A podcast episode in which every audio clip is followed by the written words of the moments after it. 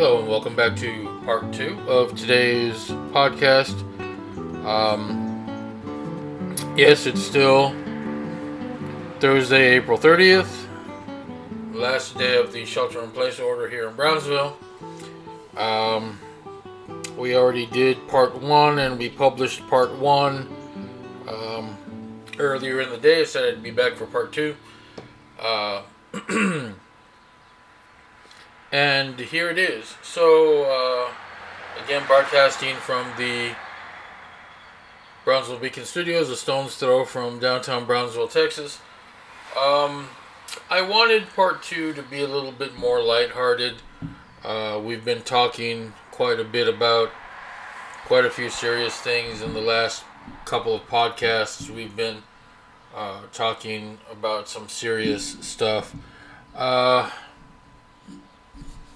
and I wanted to take a little bit of time to. Uh, I'd been threatening since the first episode. I'd been threatening some uh, local history stuff, and uh, again, I apologize if you hear a little background noise. I've got the front door open, let some fresh air in.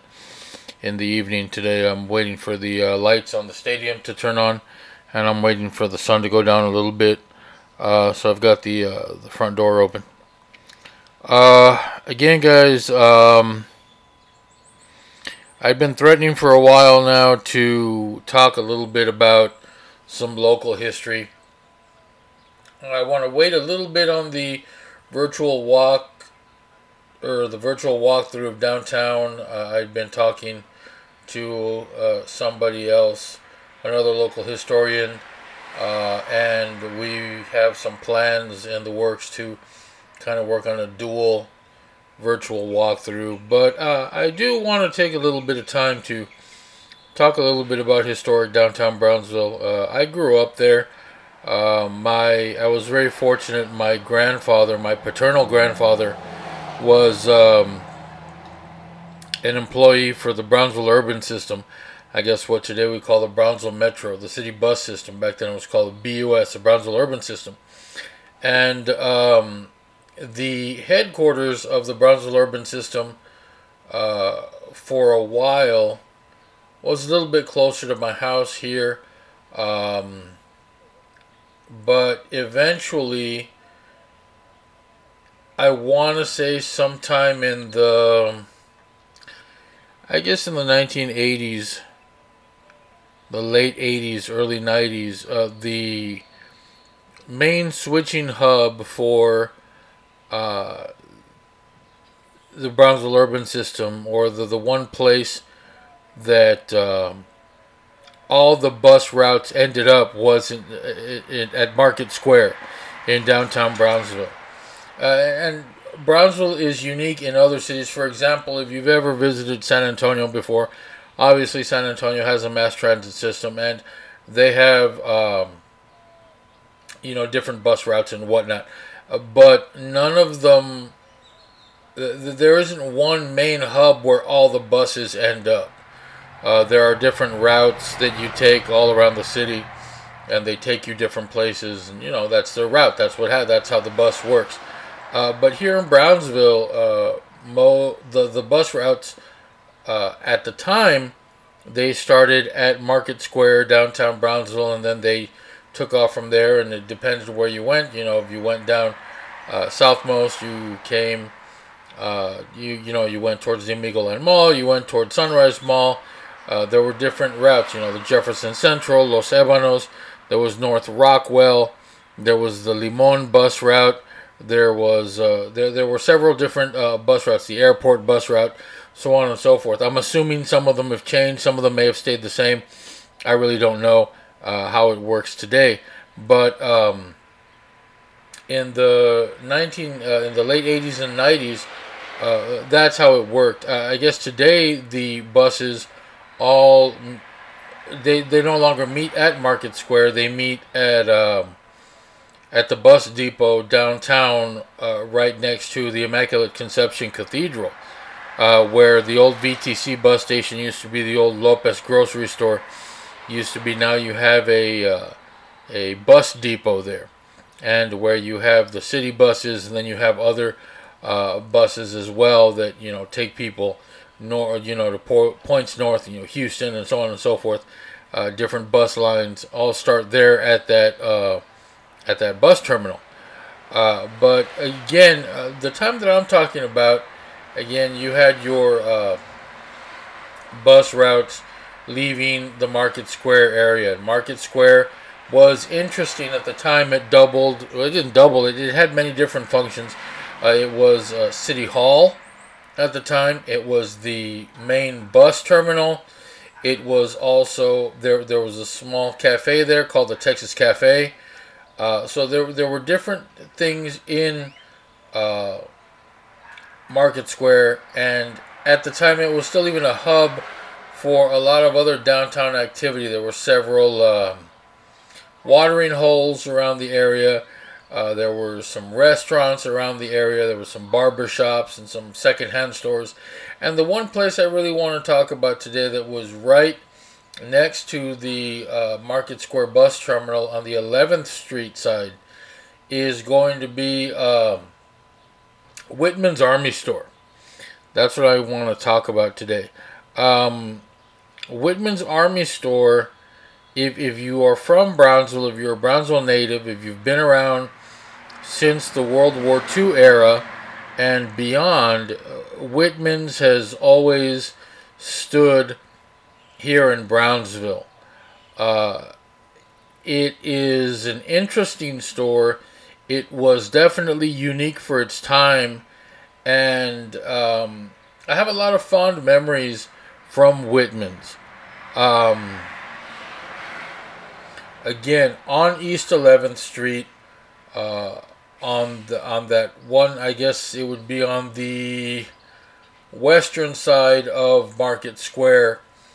Uh, you can still see the building today. We'll talk a little bit about the building, what it in its incarnation today.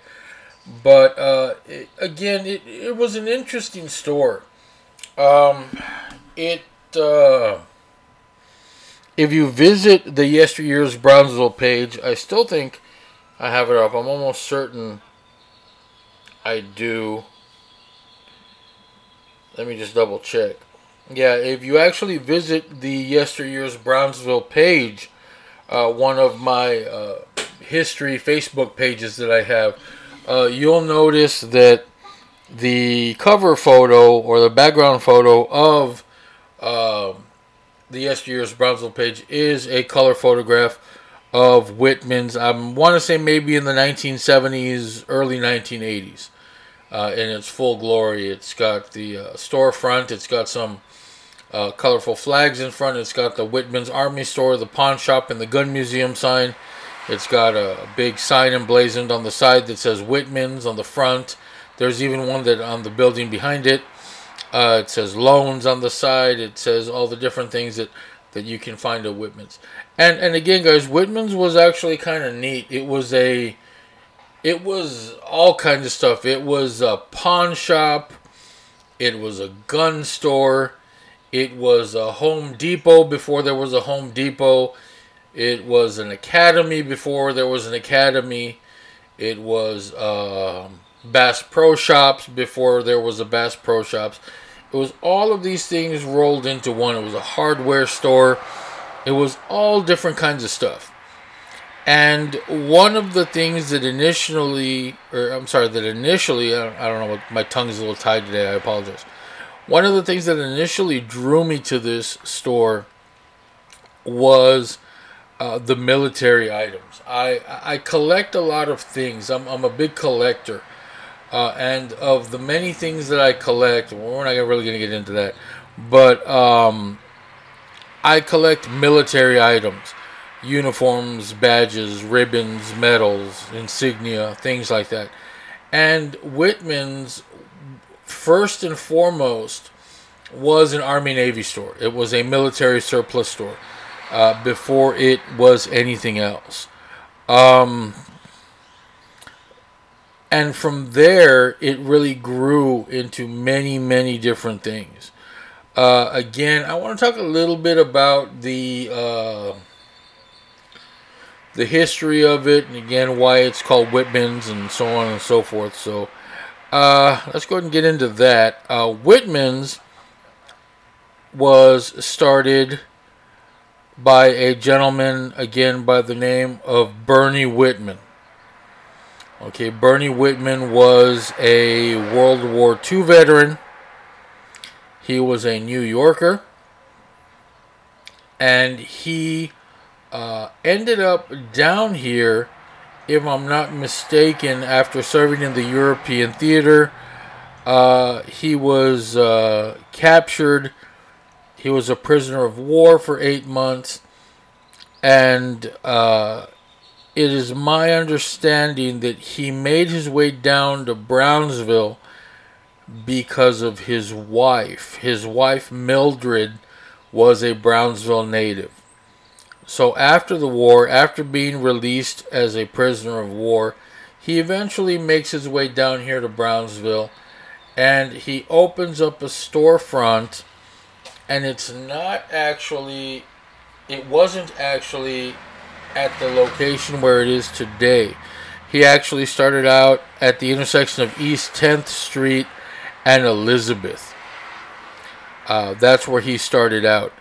And the way it worked, guys, at the time was uh, again, you had, uh, if, if you study history at all, if you're, if you're interested in history, you will know that uh, the military gears up for war and they need everything and anything you can possibly imagine from socks and toiletries all the way to uniforms, helmets, and weapons, vehicles, and all kinds of supplies.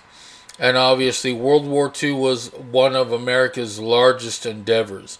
The mobilization for war the war effort was really second to none at the time. And it's really something that we haven't even seen today. And uh, so we fight World War II, we win World War II. After 1945, we still have a lot of this equipment that the military procured in order to serve the, the GIs, the soldiers again, uh, tents and uh, uh you know, implements and shovels and pickaxes and binoculars and all kinds of stuff.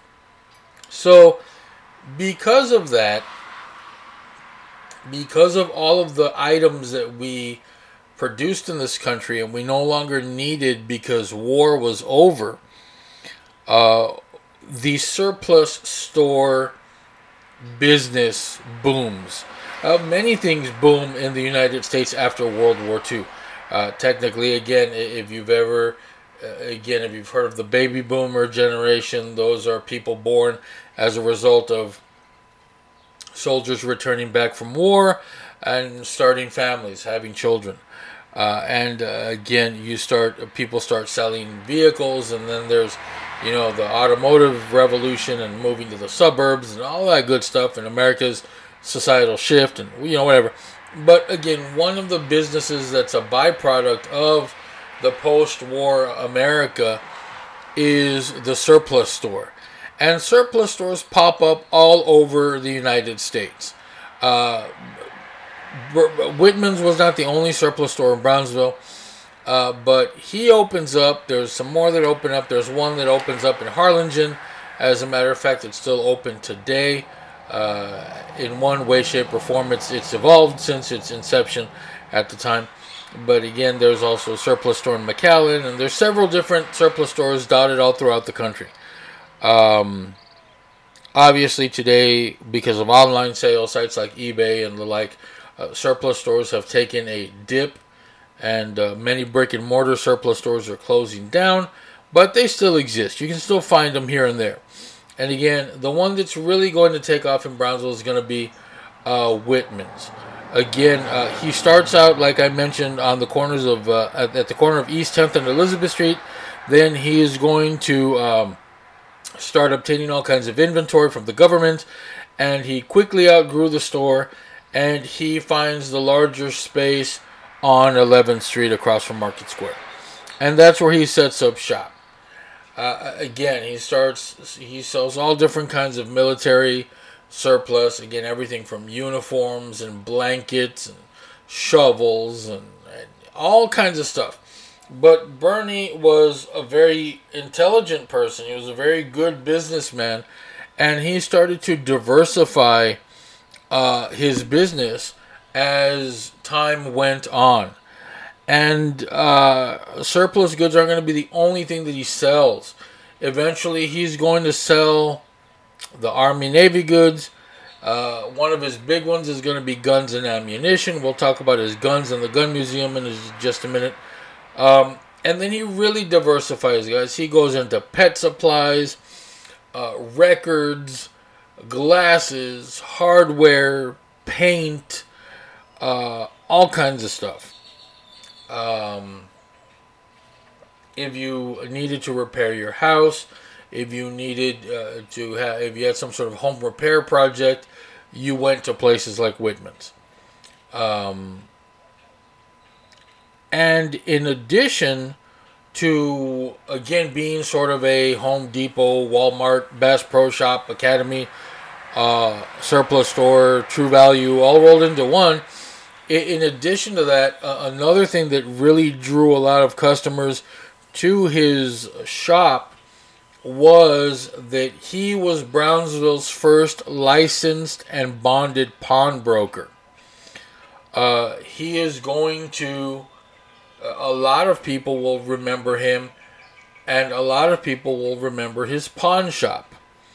Uh, as a matter of fact, if you visit the storefront today, uh, the the outer shell of the the building still exists. Obviously, uh, I'll talk about what's inside it today. But if you if you go down 11th Street, if you pass through that side of Market Square, uh, you will see the building, uh, and the only re- uh, aside of the the Brownsville, there's I think like a historic marker or historic association marker that you can find there on the building.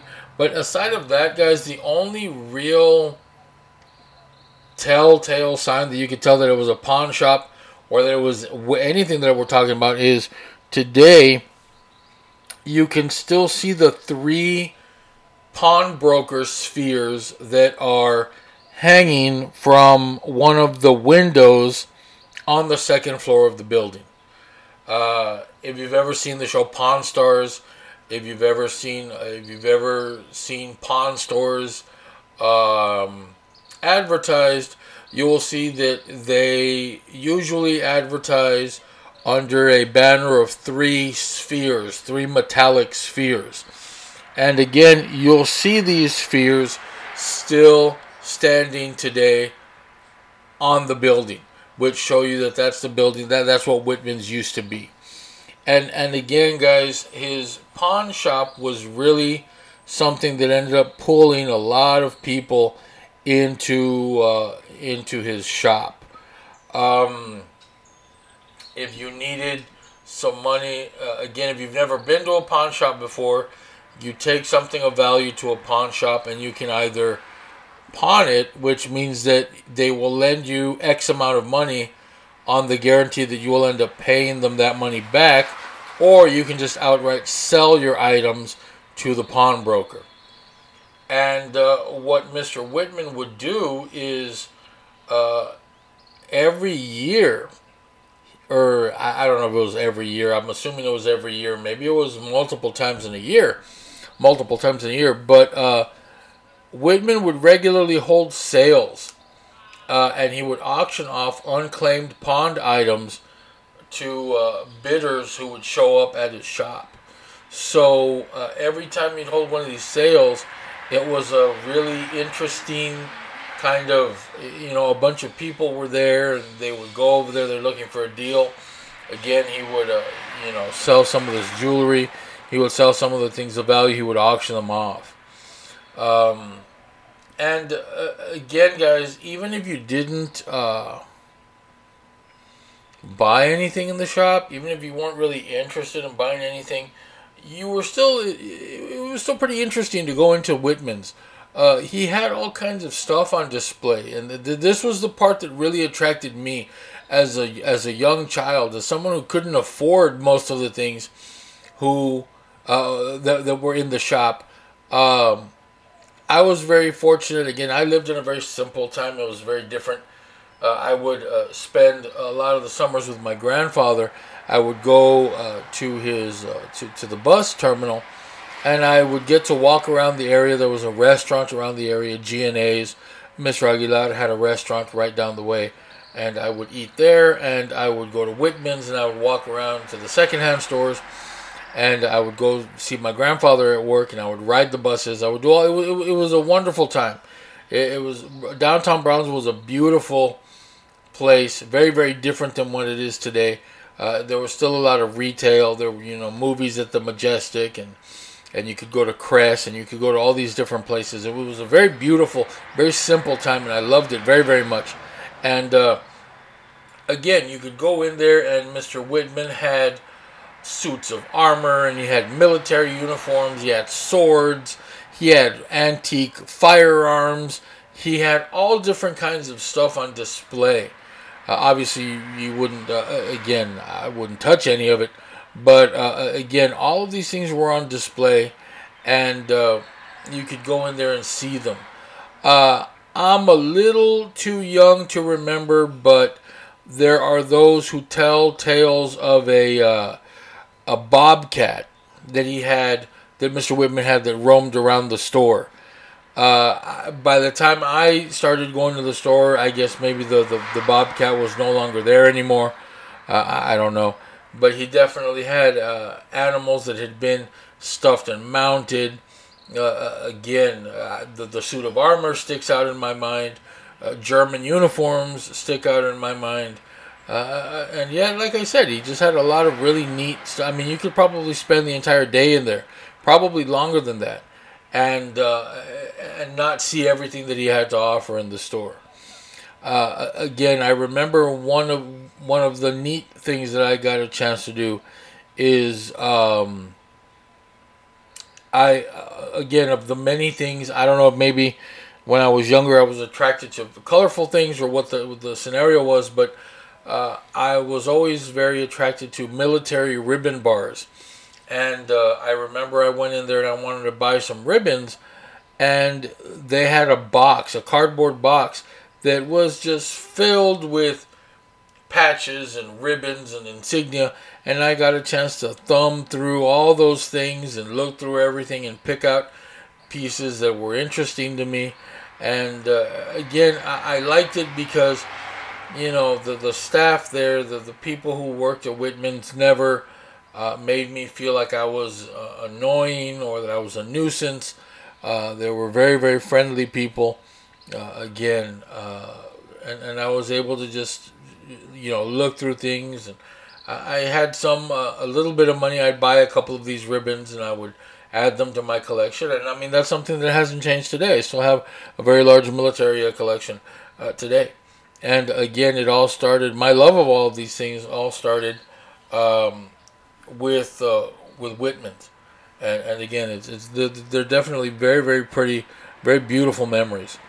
Uh, to this day, if you um, come up, I guess it's uh, Adams Street, and uh, you come up from behind the building where Whitman's is, you can still see a sign a, a, a, uh, that's advertising Whitman's with an arrow that's pointing to where Whitman's is, and uh, again, um,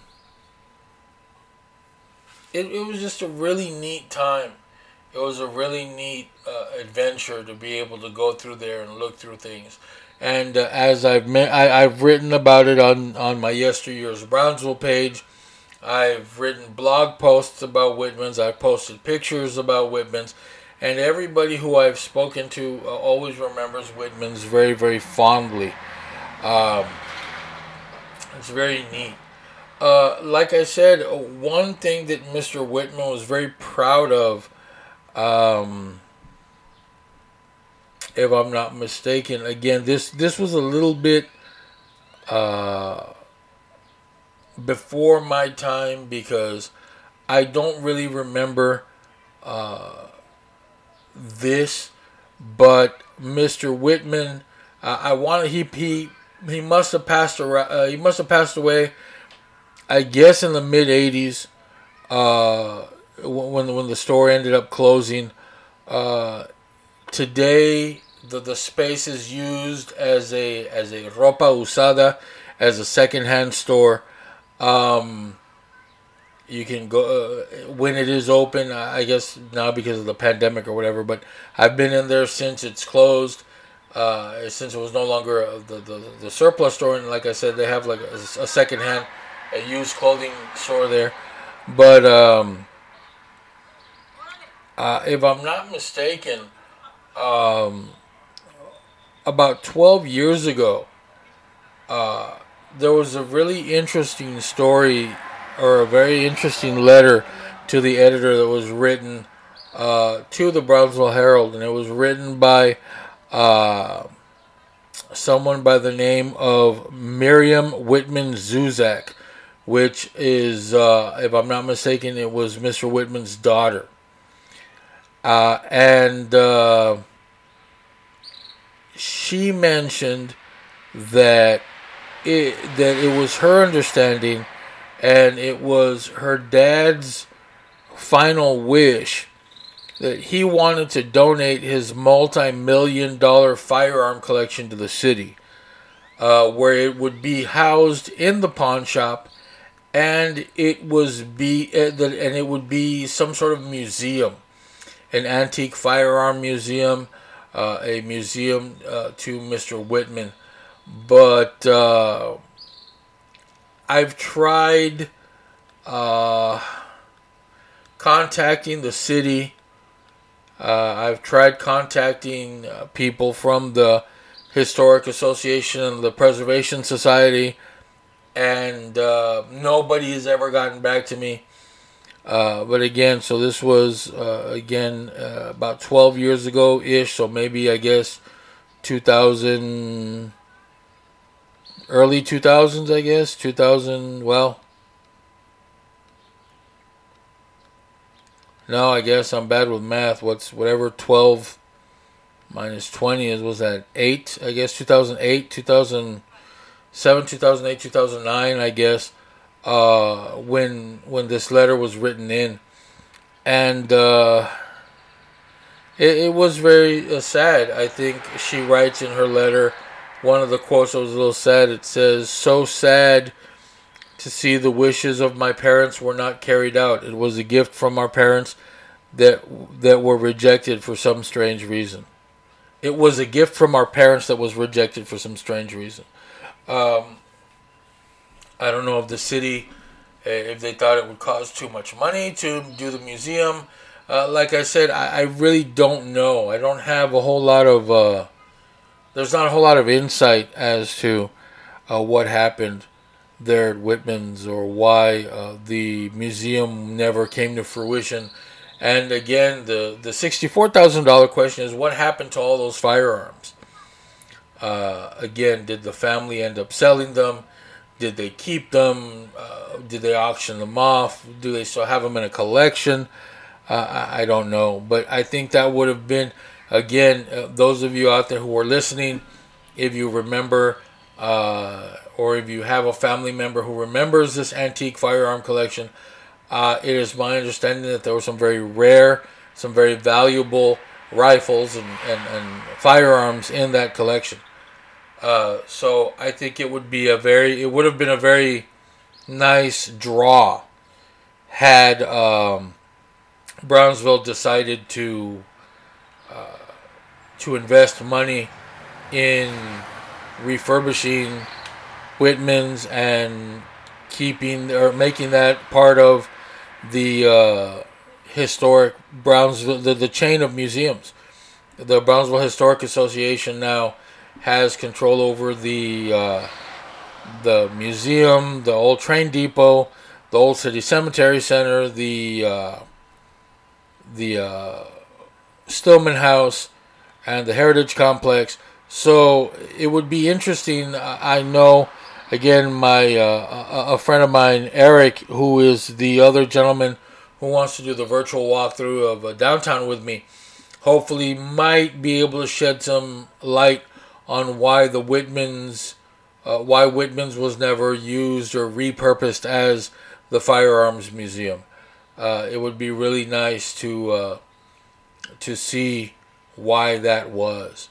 Uh, I've always said that Brownsville could definitely. Uh, Brownsville is a very historic place, guys. Uh, I would argue Brownsville is the most historic city south of San Antonio. We have all kinds of stuff here the Texas Revolution, the Civil War, uh, the U.S. Mexican War.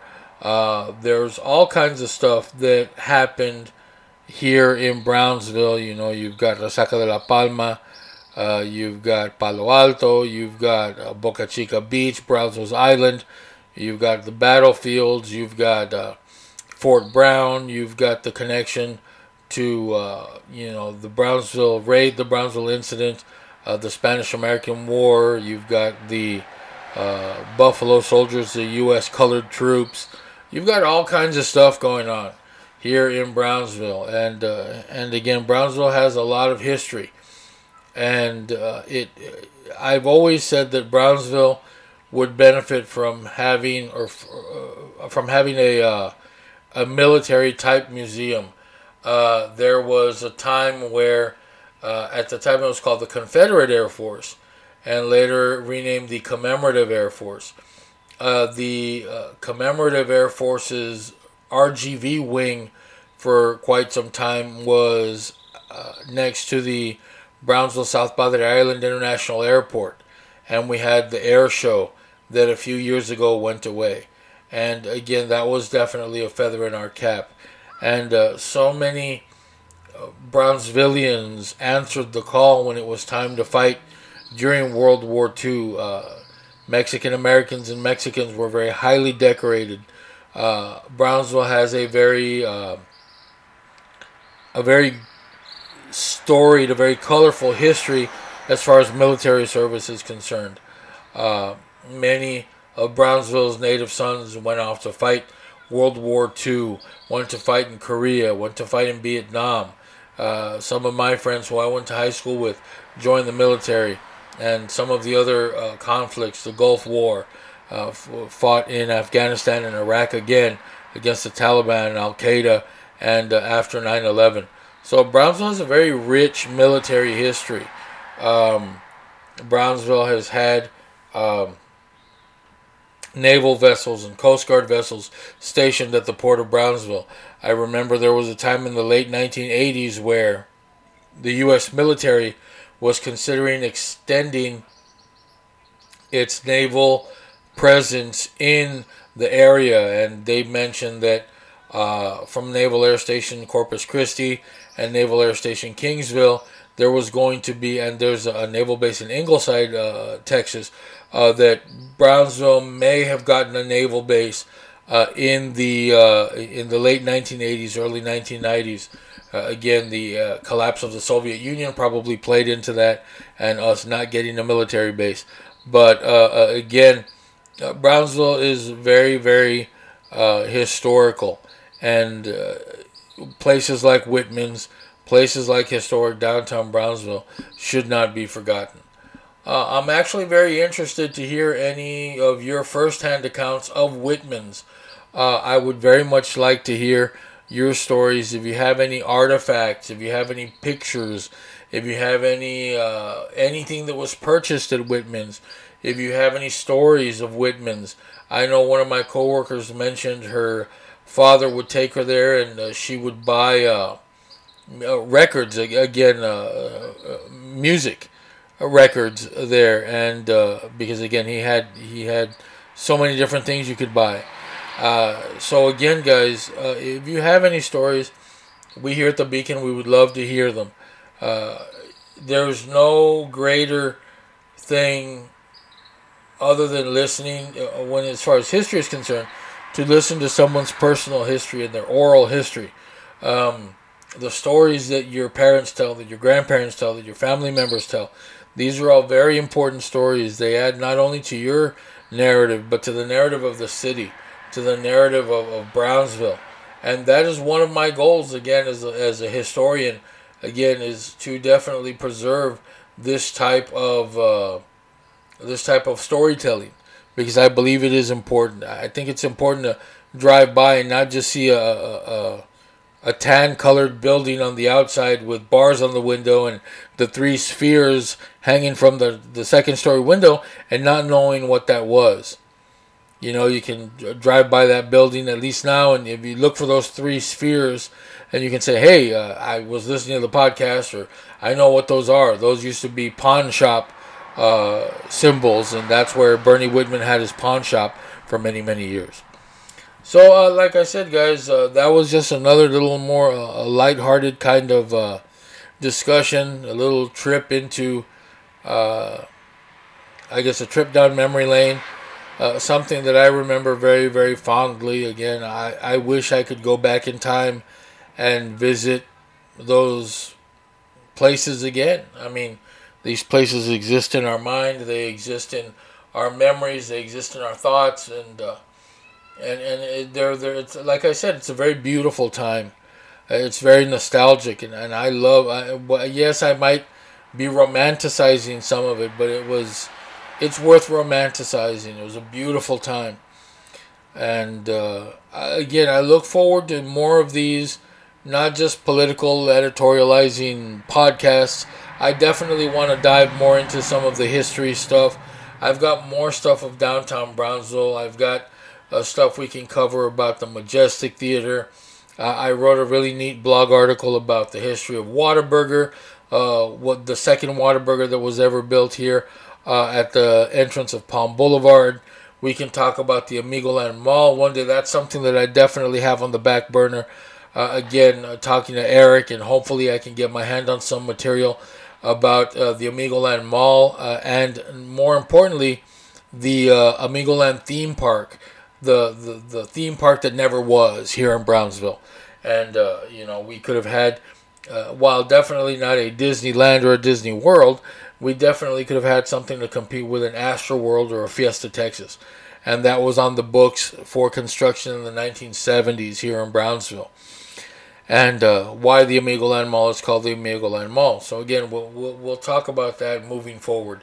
And again, guys, I, I definitely I encourage you to, again, most of you know me personally. You've got me as friends on Facebook. You know my email. Again, if you visit the blog, you have an email address there. You can look me up. You can drop me a line. If you have any suggestions or any comments on any future shows, any things I should talk about, please feel free to message me and let me know. I, I welcome you to uh, join the conversation. Eventually, I may turn these into live streams where I have people calling in. Uh, I may turn these into a vi- uh, again. God help us if it's video because again I have a face for radio, but uh, definitely a live call-in type situation where uh, you can call in and contribute to the show as we're recording. Uh, but again, guys, uh, I, I, definitely thank you for listening. I thank you very much for hanging in there with me. Uh, again, uh, we're already at the 30, I don't know, what are we, 30 some, 38 minute mark, somewhere around there. We're getting close to 40 minutes. so, with the outro, we'll probably be over 40 minutes uh, with our Bach theme music. So, again, guys, thank you very much. If you uh, uh, want to join the conversation, like I said, look us up, drop us a line. Thank you for joining. Enjoy the rest of your evening, and we'll catch you next time on the Brownsville Beacon podcast. Take care and God bless.